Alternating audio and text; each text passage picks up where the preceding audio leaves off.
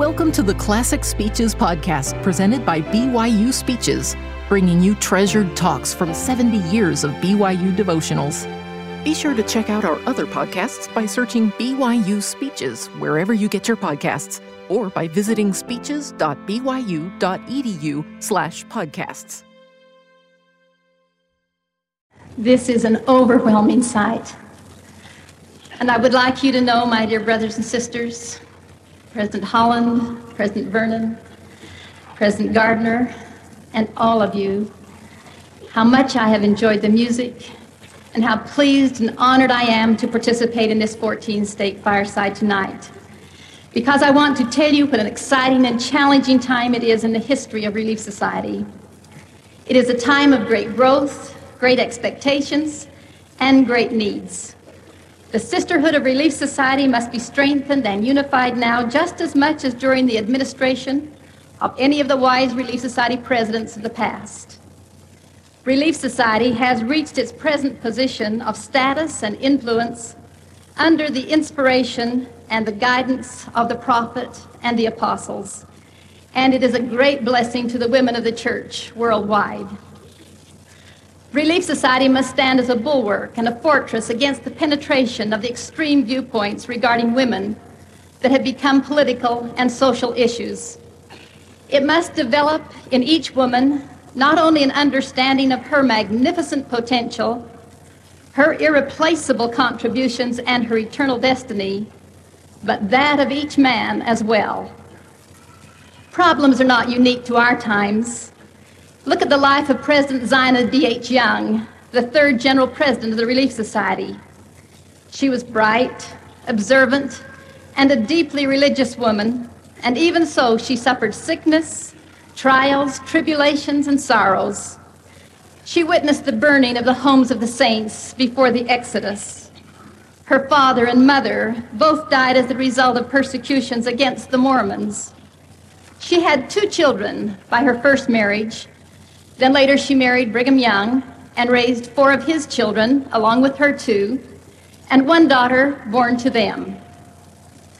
President Brigham Young gave Zina the mission of establishing the silk culture in the territory of the Deseret.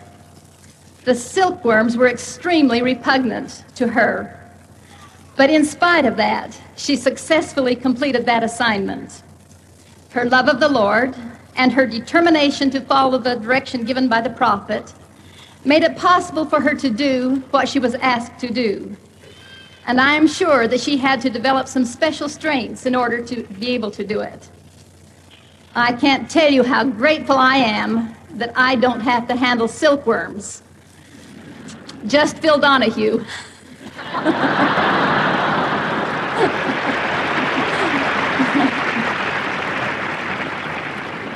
Last week, a beautiful young woman sent me a book entitled Hope for the Flowers. As I read it, I thought, it's too bad that Sister Zina didn't have this book. It might have given her some new insights about worms. Let me share its message with you. It tells of a tiny striped caterpillar and how he joined a pile of other squirming, pushing caterpillars who were trying to get to the top of a pile. It was only when he talked to a certain yellow caterpillar that the two of them decided that getting to the top wasn't really what they wanted most. And so they climbed down and away from the others. They enjoyed being together. They ate and grew fat, until one day they became bored and they wanted to find out if there was more to life. The striped caterpillar decided to find out by climbing again to the top of the caterpillar pile. The yellow caterpillar felt ashamed that she didn't agree, but decided it was better to wait until she could take action she could believe in. So he climbed, and she wandered aimlessly until she saw a caterpillar hanging upside down on a branch, caught in some hairy substance. She said, "You seem to be in trouble. Can I help you?" "No," said the hanging caterpillar. "I have to do this to become a butterfly." "Butterfly? What is a butterfly?" "It's what you are meant to become. It flies with beautiful wings and joins the earth to heaven. It drinks only nectar from the flowers and carries seeds of love from one flower to another. Without butterflies, the world would soon have few flowers. The yellow caterpillar exclaimed, "It can't be true. How can I believe there's a butterfly inside you or me when all I see is a fuzzy worm? How does one become a butterfly?" The hanging caterpillar said, "You must want to fly so much that you are willing to give up being a caterpillar." The yellow caterpillar began fearfully, but continued the process until at length she became a butterfly. Then she helped the striped caterpillar learn who he was and leave the pile to become what he was really meant to be. Like the caterpillars, who will one day become butterflies, you have the magnificent potential to develop the powers within you and become greater than most of you dare dream. God has made us custodians of some great powers, said Sterling W. Sill. You have the power and the capacity to perform so well that you can inherit all that our Father has, if you begin the process and continue until you become what you are really meant to be. Each individual is entitled to choose which path to walk and thereby determine the ultimate destiny of his or her life. Some of you might question so bold a statement. That can't be true. I want to be a great quarterback like Jim McMahon or a miraculous receiver like Clay Brown, and I can't do it, no matter how determined or how diligent I am. It is not of such choices I speak. I speak of the destiny of your life and the eternal truth that you can use the powers within you to have a happy life of continual growth and development that leads to eternal progression, or choose to follow the crowd of other people struggling to get to a top that is nowhere. Tonight, let's consider just three of the great powers of which you are custodians. Perhaps then you can begin to understand the process necessary to become what you are really meant to be. First, you have great physical powers. Look at you. Notice your hands, your arms, your legs, your feet, your face, your eyes, your ears, your nose. And you must admit that you are a magnificent creation when you realize how intricate these components are and what you can do because of them. If by any chance there is more of you than you would like to see, you can do something about it. And if you do, it will make a great difference in how you feel about yourself. Recently, I was in Washington, D C when I met a woman in her thirties, not yet married. She's stunning, tall, and full of enthusiasm. She is running an oil recycling business.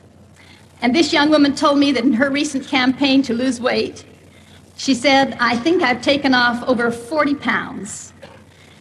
And she said, "I can't believe, begin to tell you what it's done for me. Having decided to reduce my weight, and then having successfully done it, has made it easier for me to relate to other people because I feel so good about myself. It's exciting." Her example serves to illustrate that physically, you have the power to choose the options available to you. You who have five or ten or more pounds that you would like to lose can do so in different ways. You can take in fewer calories, or you may desire to put yourself on a consistent program of exercise, or both. The point is that you have the power to lose weight and thereby increase your capacity to do what you want to do. I like the statement made by Bryant S. Hinckley, father of Elder Gordon B. Hinckley, when he said, quote, "When a man makes war on his own weaknesses, he engages in the holiest war that mortals ever wage. The reward that comes from victory in this struggle is the most enduring, most satisfying, and most exquisite that man ever experiences. The power to do what we ought to do is the greatest freedom," close quote. I hope at some time you will all feel the reward of such a victory, and that you will recognize the miracle of your mortal bodies in helping you gain this newfound freedom. Think for a moment, says B H Roberts, what progress a man makes within the narrow limits of his life. Regard him as he lies in the lap of his mother, a newborn babe. There are eyes that may see, but not discern objects. There are ears that may hear, but cannot distinguish sounds. Hands as perfectly formed as yours or mine, but helpless. Feet and limbs, but they are unable to bear the weight of his body, much less walk. And yet, within the short span of three score years and ten, by the marvelous working and the wondrous power within, what a change may be wrought. From that helpless babe may arise one like unto to Demosthenes or Cicero or Pitt or Burke or Fox or Webster. A babe may become a Nebuchadnezzar or an Alexander or a Napoleon, who shall found empires or give direction to the course of history. The miracle of the mortal body became apparent to me one afternoon when I was holding my first baby. It was a girl, and suddenly she seemed to stop breathing. I tried to force air into her lungs, and I called to the Lord in desperation. And after only a few seconds, but it seemed like an endless hour, she began to breathe normally again.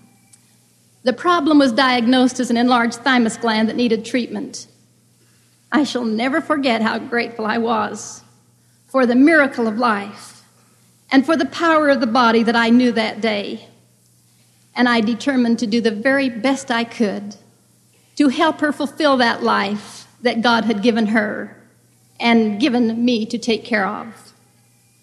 I know now the powers within these bodies, and I know their powers not only to create life, but to live life in such a way that mortality will be a happy and meaningful experience. With these miraculous systems, and when they malfunction, and maybe only then, do we fully appreciate the complexity of the systems that give the body life. Only as we struggle to understand the body in order to treat the ailments it falls heir to in this life do we fully appreciate its remarkable nature and its intricate interrelationships which exist. The human body is remarkable. It can walk, run, jump, climb, ski, play, jog, and on and on. But not the least of these remarkable capabilities are its compensatory powers. We find these powers as we observe some of our friends and acquaintances, or even ourselves if we have a birth defect, or an accident, or an illness that caused the functions we counted on to be lost, so that other parts of the body have to substitute. You'll hear from Kurt Brinkman during this week. You honored Kurt at last homecoming because he had broken some records in the famous Boston Marathon. Kurt was a good basketball player before his accident. But Kurt did not dwell on what his body could not do. When he had no legs, he trained his arms and built strength in them to compensate for his miss- missing legs. He found another way to use the powers within him, and he became a champion. I want you to know the full joy of your mortal body. The power is within you to do an infinite variety of things. It is like a never-ending kaleidoscope of experiences that are available to you regardless of your challenges or your problems. When one avenue of activity is denied by a physical impairment, there is still a rich variety of alternate choices available to you. It is the masterful creation of our bodies that gives us these wonderful abilities because we are the literal offspring of a Heavenly Father. He whose spirit children we are organized these mortal bodies and provided us with a powerful instrument capable of vitalized mortal living. However, Elder LeGrand Richards cautions, quote, "There are many who think their bodies are their own and that they can do with them what they will. But Paul makes it plain that they are not their own, for they are bought with a price. And if any man defiles the temple of God, him shall God destroy. For the temple of God is holy, which temples ye are." Close quote. You do have great physical powers within you to create life, to control your abilities and capacities, to compensate for disabilities. And these physical powers require you to take good care of your bodies. At the very least, you should obey the word of wisdom, eat properly, sleep and exercise regularly, and abstain from taking anything into your bodies which will destroy your powers. For you will be held accountable for them as you strive to be what you are really meant to become. Now consider your mental powers. Think of your infinite capacity to learn, your ability to control your attitude toward learning, and your ability to adapt to and draw from the happenings of each day.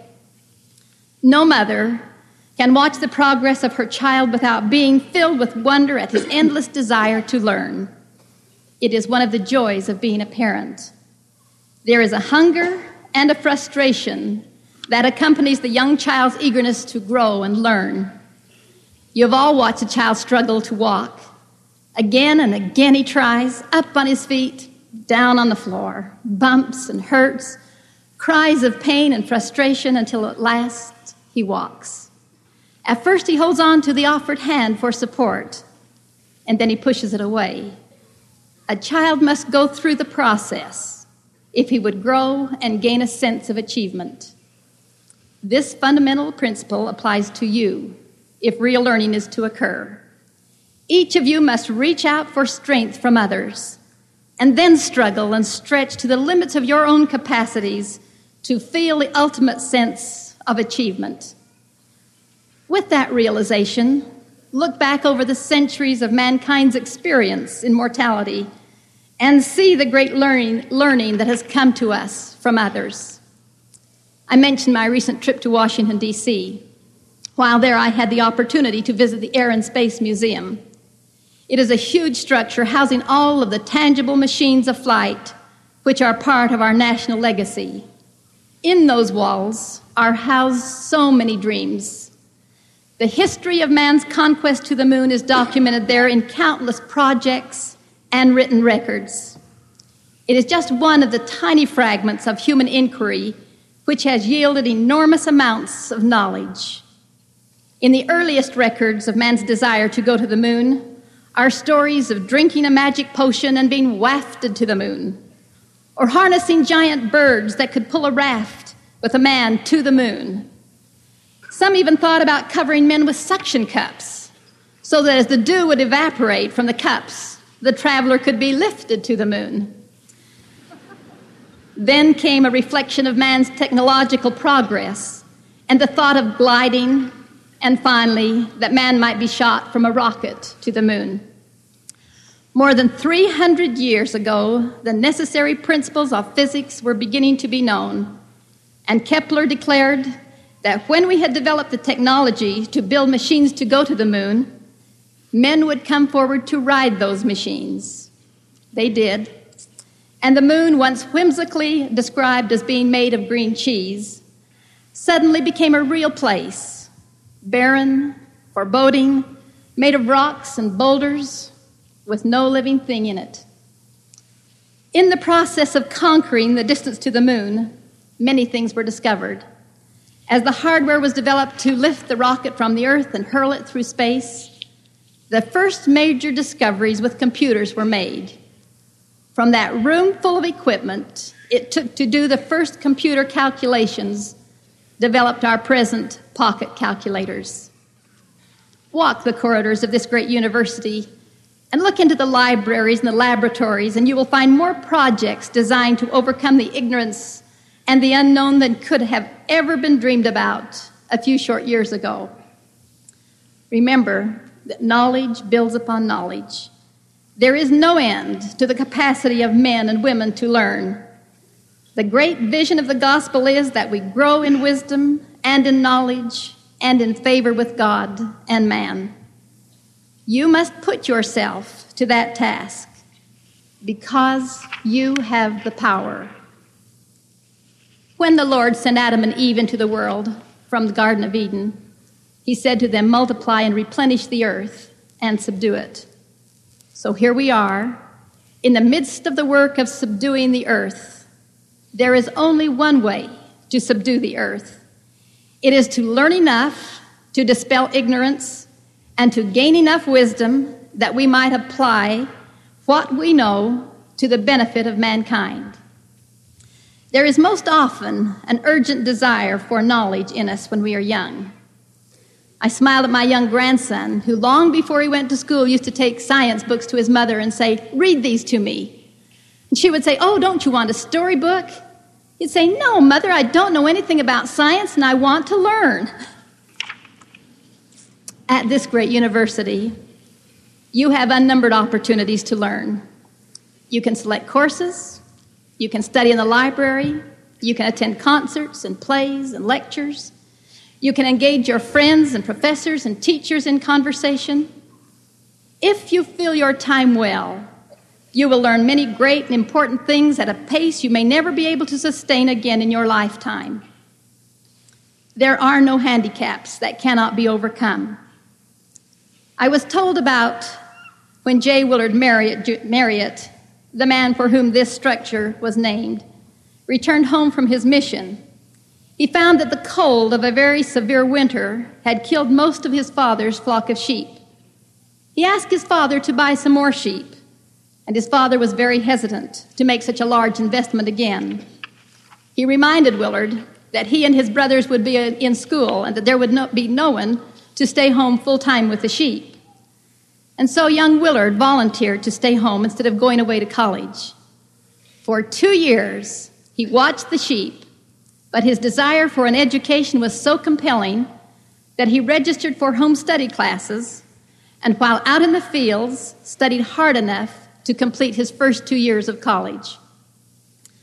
Joseph Larson, a fine state president in Illinois, was injured while serving his country.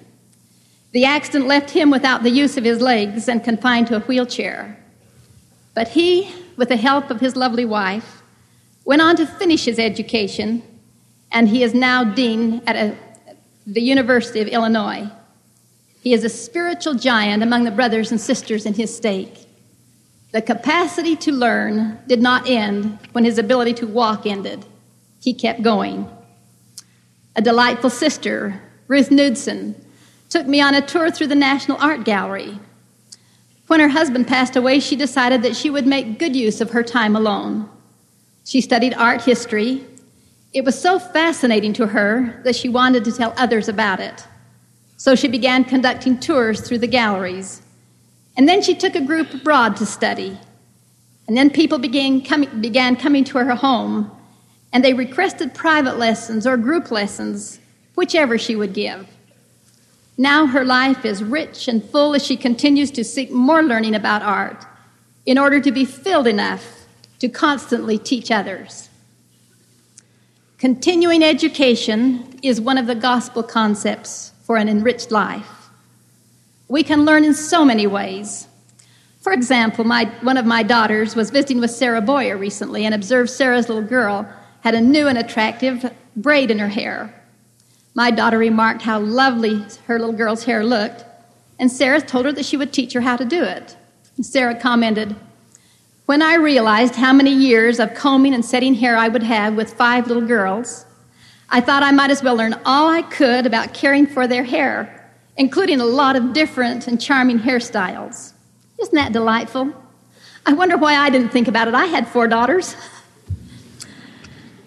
Another family from this area keeps their learning alive by acquiring things like telescopes and looms and greenhouses and potter's wheels, and they accompany each new piece of equipment with an intensive study so that they can master a new skill. Imagine how many productive hours they spend together. Classes are available, books are available, constant, never-ending media stimulation is available.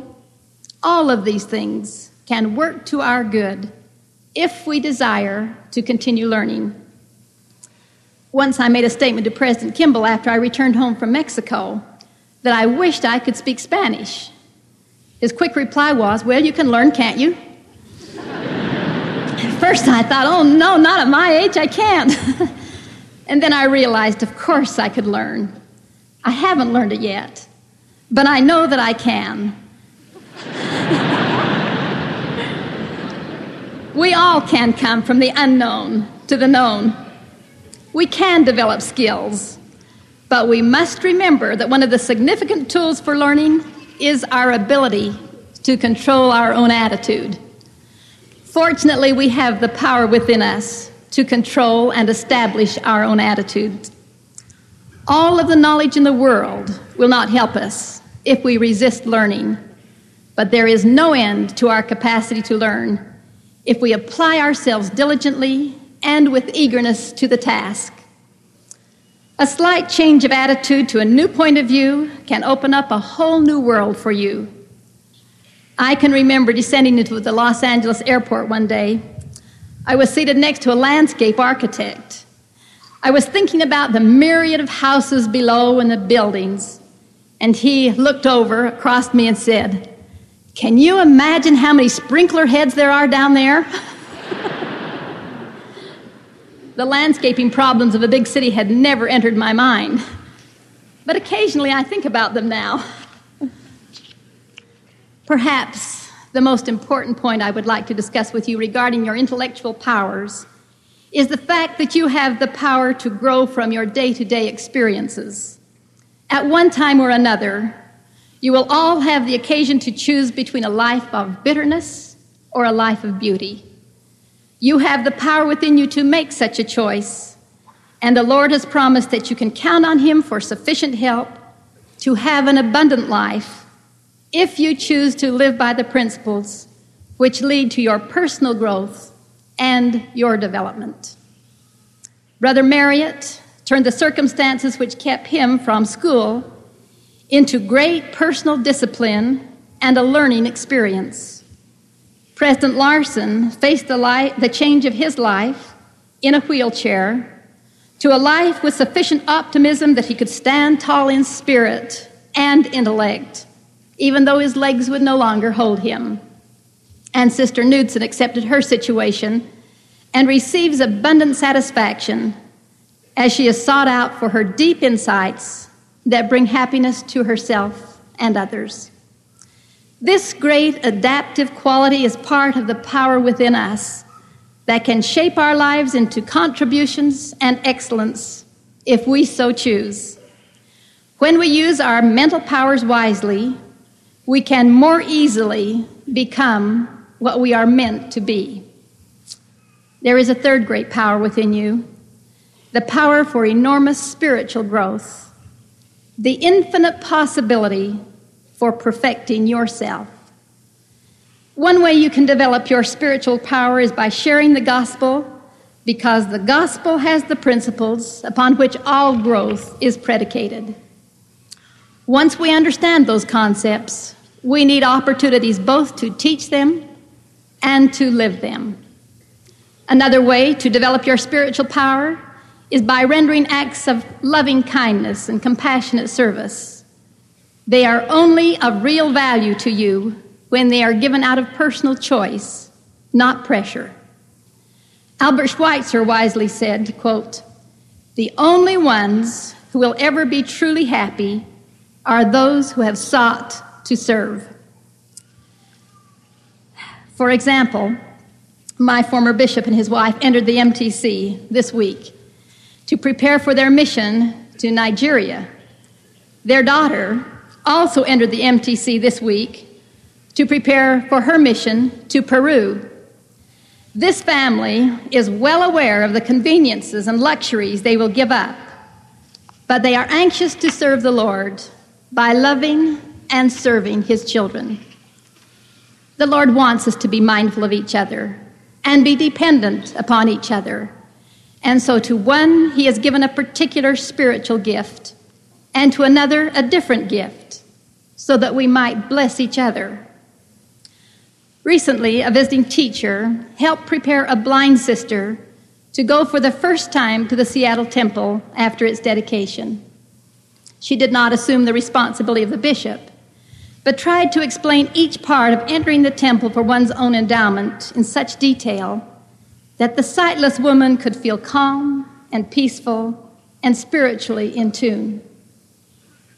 Again, I mentioned Relief Society because it serves two fundamental purposes. It gives us a chance to be schooled in the art of sharing our talents and in giving loving service.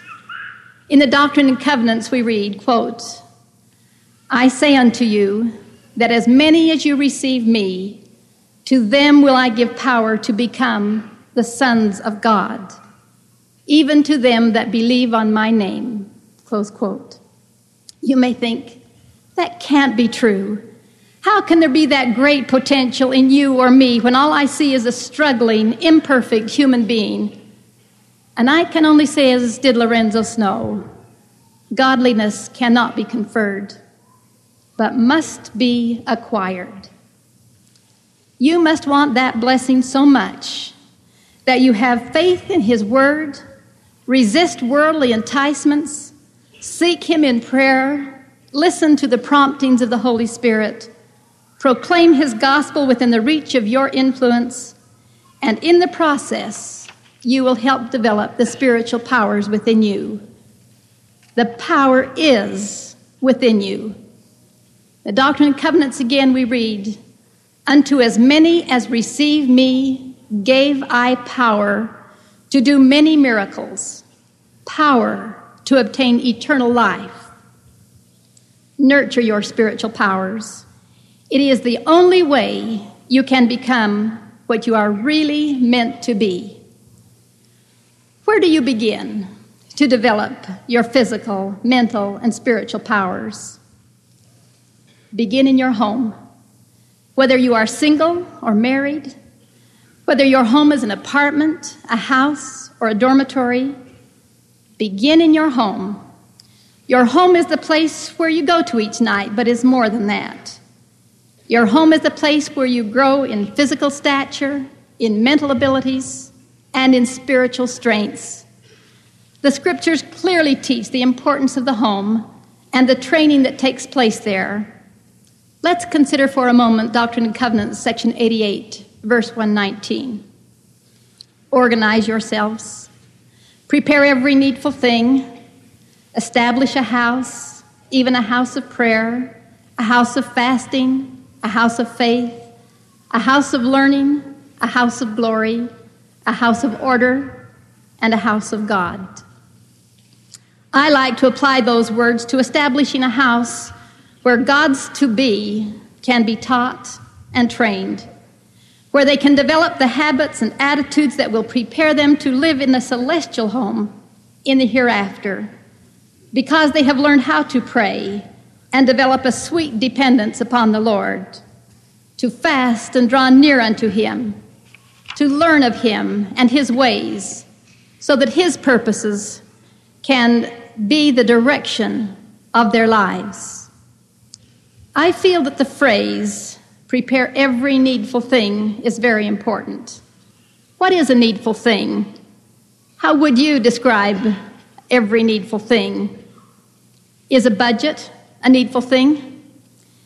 Is it needful for you to learn how to pay your tuition and your rent and still have enough money for books, transportation, and entertainment? Is it a needful thing to have good food if you would increase your physical abilities and strength? Is it a needful thing to have food prepared that's pleasing to look at or just satisfying to the appetite? Sometimes in our hurry to get everything done, fast foods have become the order of the day. We think of dinner at McDonald's. At least I'm told they feed more people in America than any other food service except the Army. And I think that McDonald's should be the exception rather than the rule, unless, of course, your name happens to be McDonald's. I would hope that you would use the many resources available to you to help you supply your kitchen with good things to eat, nutritious snacks, super soups, and money-saving meals. Use the ideas that have proven successful to enrich your living. Is it a needful thing to have a regular place designated to study in your home? A specific desk, a table, a favorite chair? Come with me vicariously into three homes. Let's look in unobserved and see how these homes might be organized to foster the powers within those that reside there. We'll go first into the home of a young mother who is a concert pianist. She is preparing right now to play with the Philharmonic of her state. She has a babysitter caring for her three little sons while she spends these last few days of, un- of uninterrupted practice. Ordinarily, she would limit her time at the piano to the hours when the children are in bed. But she is well aware that a flawless performance demands hours and hours of highly concentrated preparation. She loves music. She wants her children to love it too. Each mealtime is accompanied by classical recordings, opera, symphony, world-renowned vocalists or choirs. She is following the pattern set by her own mother, and as soon as the children are old enough, they will accompany their parents to special musical events in order to firmly establish great music as an important part of their lives. Perhaps we should take our leave now, but hopefully her example will give you a thought about how you might create, might cultivate learning by planning a time and a place and a way to make learning, the learning you desire possible. We'll enter quietly into this next house because the fourth grader who lives there is sobbing out the aching of the hurt he experienced today at school. Teacher told me that I was the worst penman in the entire class. If there was dismay at the teacher and her lack of consideration for that young son, the mother didn't show it. Only compassion and understanding. She carefully weighed her words and then she said, "I'm sorry. I know it hurts to have someone point out your errors and your weaknesses, but I have a thought. Why don't you practice your penmanship each day until you are the very best penman in the class?" His tear-filled eyes began to shine with a ray of hope. He asked, "But how can I? When would I write? What will I write, Mother?" "Every night after school, you can work at the kitchen table until dinner time. Why don't you begin by copying your favorite scriptures? Or you might write words from the dictionary, or even newsworthy events from the paper. And you will learn a lot, and if you write very carefully and try to form each letter perfectly, you will soon be a beautiful penman. It can only happen with practice. You'll have to try really hard." That determined little boy began. He worked hard every night. And by the end of the year, he came home elated. "You were right, Mother. My teacher said today, Theron, you are the very best penman in the entire class." He invested the time. The place was established. He was given the encouragement.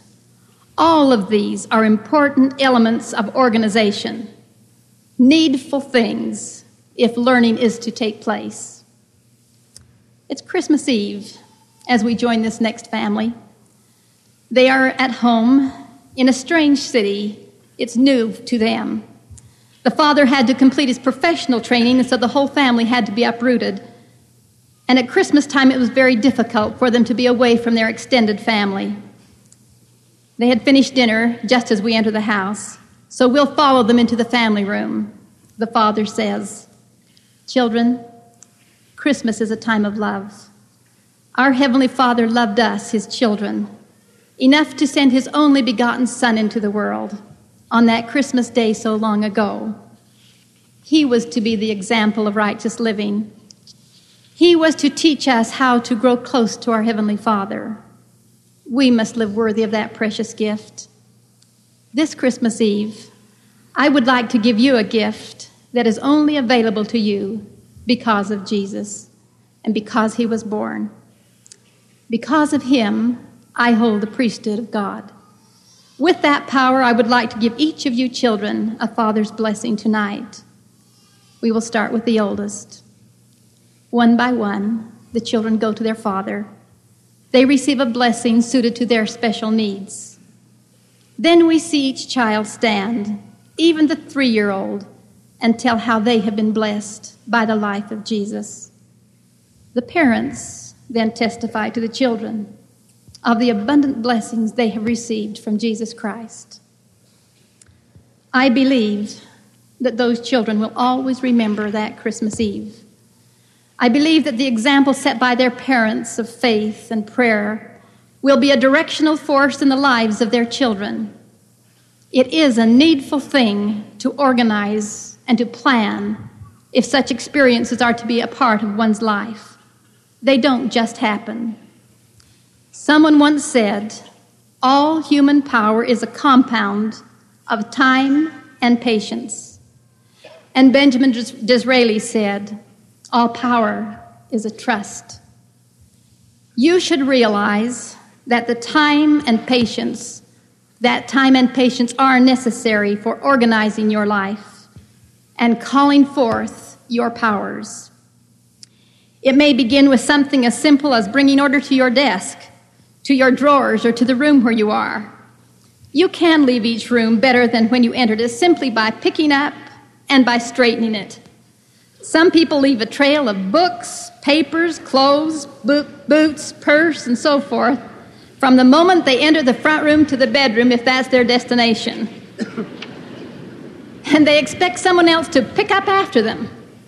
Or they decide that they will retrace their steps at another time and begin picking up their belongings. Neither of these actions are worthy of the kind of living of which I speak.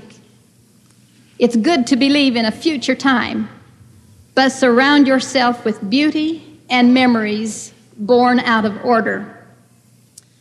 President J. Reuben Clark, Junior suggested that our homes are holy places and that we should approach them as if we are coming to an altar.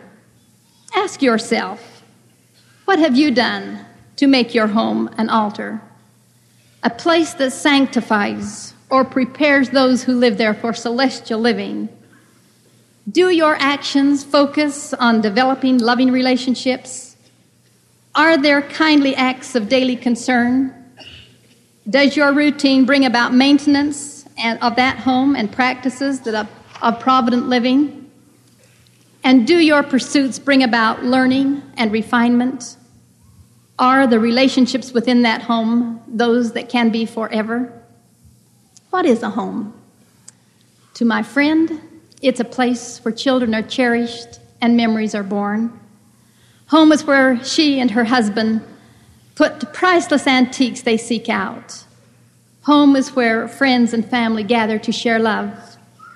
Home is a framed newspaper account of her grandmother's funeral service, or an oil painting of a scene she knows and loves. Home is an attic turned into an upstairs playroom that is just filled with things meant to bring happiness to children. Home is a collection of books that have lofty thoughts. They make theirs. Home is a kitchen where good food is prepared and gratefully enjoyed. Her home is a place where you feel love and faith and dreams that have become a reality. When President Ronald Reagan delivered his inaugural address, it was essentially based on faith in the American people. He said, act worthy of yourselves. And he told us that we are too great a nation to limit ourselves to small dreams. So it is for us as Latter-day Saints. We must act worthy of ourselves in the glorious vision of truth and eternity, which has been restored to us.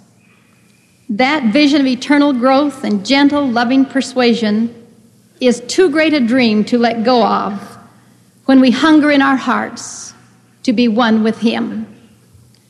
The power is in you to reach out and claim those blessings.